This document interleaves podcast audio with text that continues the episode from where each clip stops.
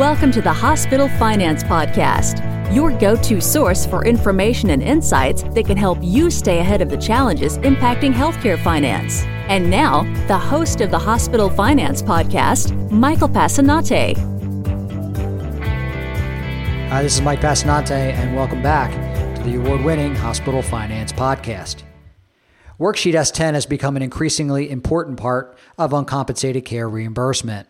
To help us understand more about Worksheet S10, I'm joined by Jimmy Mendez, who is a senior manager on our reimbursement services team at Besler. Jimmy, welcome back to the show. Thank you, Mike. Good to be here. Jimmy, why don't you start out by explaining why Worksheet S10 on the Medicare cost report has become so important? Well, Mike, uh, Worksheet S10 is critical to any facility that treats a high number of DSH patients. Any facility that has a DSH patient percentage over 15% is entitled to a portion of the uncompensated care pool. This uncompensated care pool is a set amount for fiscal year 2020 that CMS allocates to all eligible hospitals. The allocation percentage for each, each hospital is directly linked to the uncompensated care total reports on Worksheet S10. Jimmy, what are some of the key data files that are needed to get started with the preparation of Worksheet S10?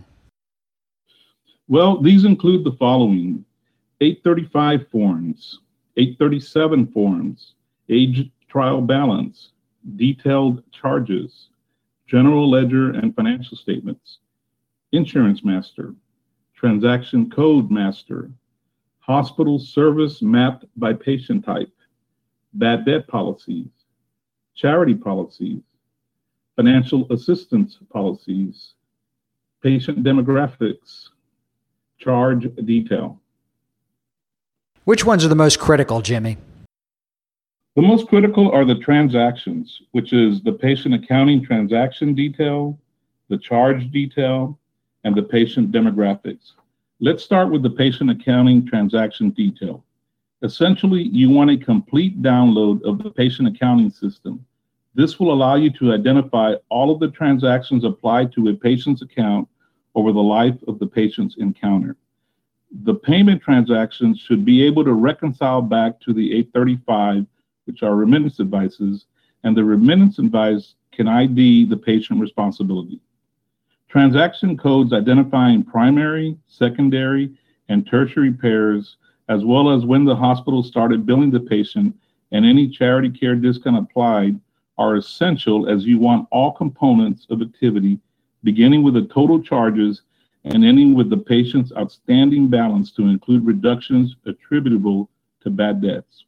It is also important to identify the service dates, financial class, and the GL department number and GL account number that each transaction hits to ensure that you can reconcile the amounts to the general ledger accounts.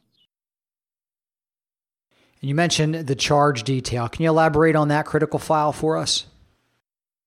Sure. The, yeah, the charge detail is essentially a revenue and usage report that has exploded into transaction level by patient. It will contain data such as patient encounter number, revenue codes, charge amount, unique patient ID, GL department and account, service dates, patient type, patient class, among other items. The total should reconcile to your general ledger. In addition, utilizing the revenue codes, you should be able to identify physicians and other professional charges.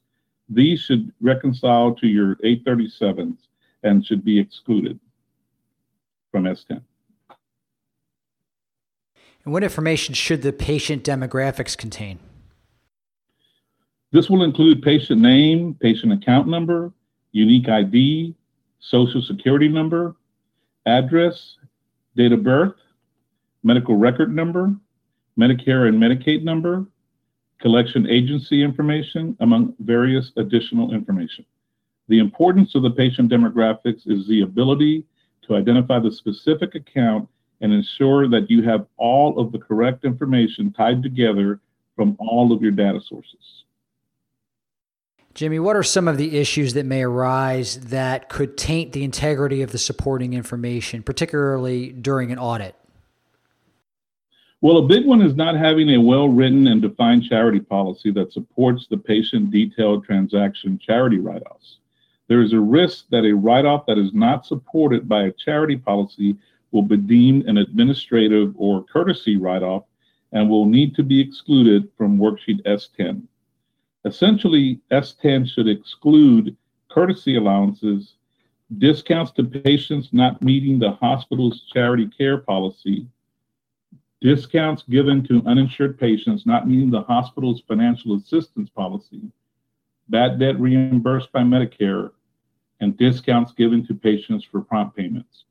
Other activity that needs to be addressed includes zero charge on write-offs, write-off amounts that exceeds patient responsibility or charges, and lack of a social security number. And as you may have guessed uh, from Jimmy's comments, S10 can be a bit tricky to prepare. If you're in a hospital and you need assistance preparing your S10, or if you'd like us to review the work that you've done on your S10, just drop us a line at update at Besler.com. There's also some additional information on our website that you can visit just head on over to the reimbursement services webpage for that. Jimmy Mendez, thanks so much for joining us again today on the Hospital Finance Podcast. Thank you, Mike. This concludes today's episode of the Hospital Finance Podcast.